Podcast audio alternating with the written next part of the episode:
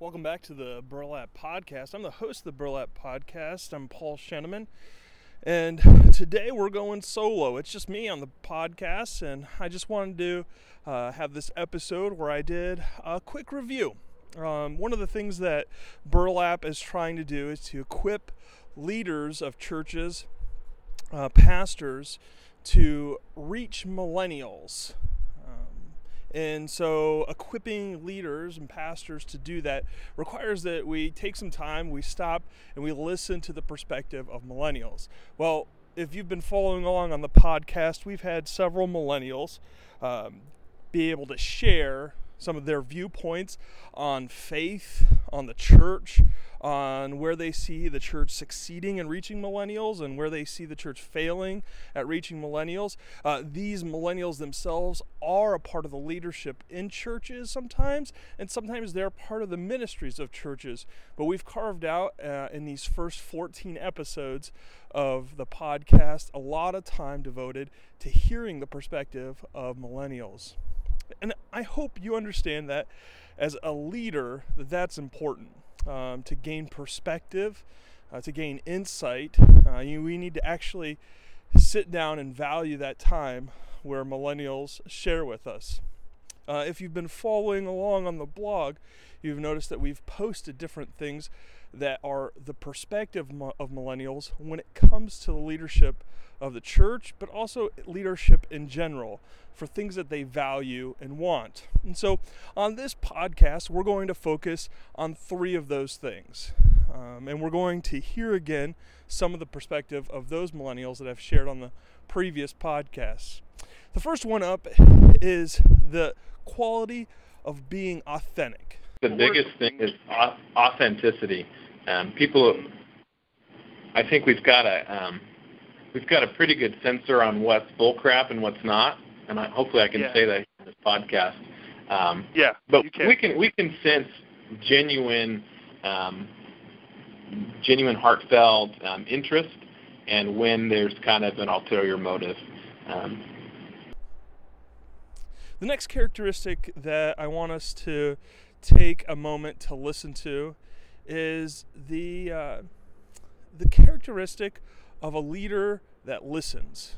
Uh, you'll hear in this millennial's perspective uh, that she values deeply that the leaders in her church um, take listening to people more seriously than they do the programs at their church. Now, she's not saying that she doesn't um, want to have good programs, uh, excellent programs that she's a part of, but what she cares more from her leadership and from others is that they value listening to one another, that that's a higher priority than the excellence of a program. Uh, and as you listen in, I want you to reflect on what you do in similar situations that this millennial describes um, as a leader, and to see if you're uh, the type of leader that this millennial would just be describing in her characterization of a leader that listens? I'm considering it's a church full of millennials. Um, I think what they've mastered is being able to um, cater conversation and be hospitable to them, um, to our generation. And uh, one way that I've seen that done really well, you know, with me and other people, is um, never prioritizing um, a checklist of what needs to get done over a conversation um, that someone is needing to have with one of our church staff or our pastors, and, and they just do really well of using their time and mm-hmm. making sure that you know people, whether it's people of our church family or people not of our church family, people who are seeking or just have questions, like their time um, is really valued in our um, in our church staff, and so I think that um, that's just really different and something I don't see a lot in a lot of churches because it takes a lot to get you know church going on a Sunday and events that you have, but um, it's just it's just never been too important to set aside time for a conversation with someone who wants to know more about Jesus. There's a value that lies behind the practice of mentoring. Um, the value is seeing the worth or the potential.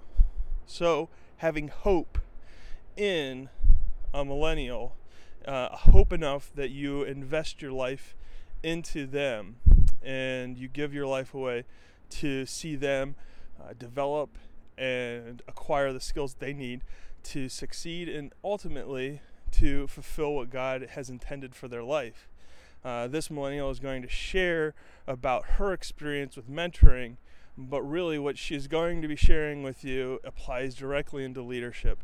Uh, her desire that leaders would turn around and care for uh, those millennials that are coming up and give them opportunities to succeed. And and how does how does mentoring for you close some of those gaps? You mentioned a you mentioned that there's gaps between you know faith and millennials or church and the millennials, and um, and how does mentoring close that gap? Um, so for me, just personal stories. Um, when uh-huh. I went to school, I had an older um, girl there who had graduated two years before um, or two years out. So she was probably six years older than me. Um, anyway, she was she had just gone through the whole four years of playing soccer and doing school, and she was a Christian. Um, and she sought me out, and she was like, you know, I, you really can live well and live for Jesus, doing all of these worldly things too. Um, so to me, that just helps show me like, okay, this person's already done it. She's come alongside me. She's loving me through this time. Um, uh-huh. And then as far as like those issues, so after I graduated, I've always made sure to like keep a mentor like person in my life.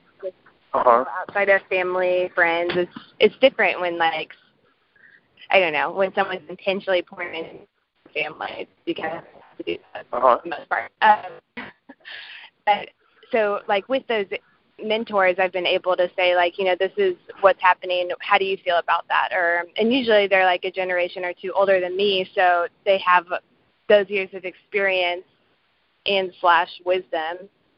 Uh-huh. Give me more perspective, I guess, because obviously your perspective is a little more narrow when you're 24. Hey, thanks for listening to this episode of the Burlap Podcast.